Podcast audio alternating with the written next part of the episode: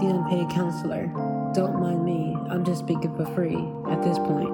You see, back in the day, I acted as a mediator to most misery brought before me, the ultimate problem solver, the go to for what others go through. Lesson while I'm giving a to for free, they're gonna pay a fee to someone who isn't me.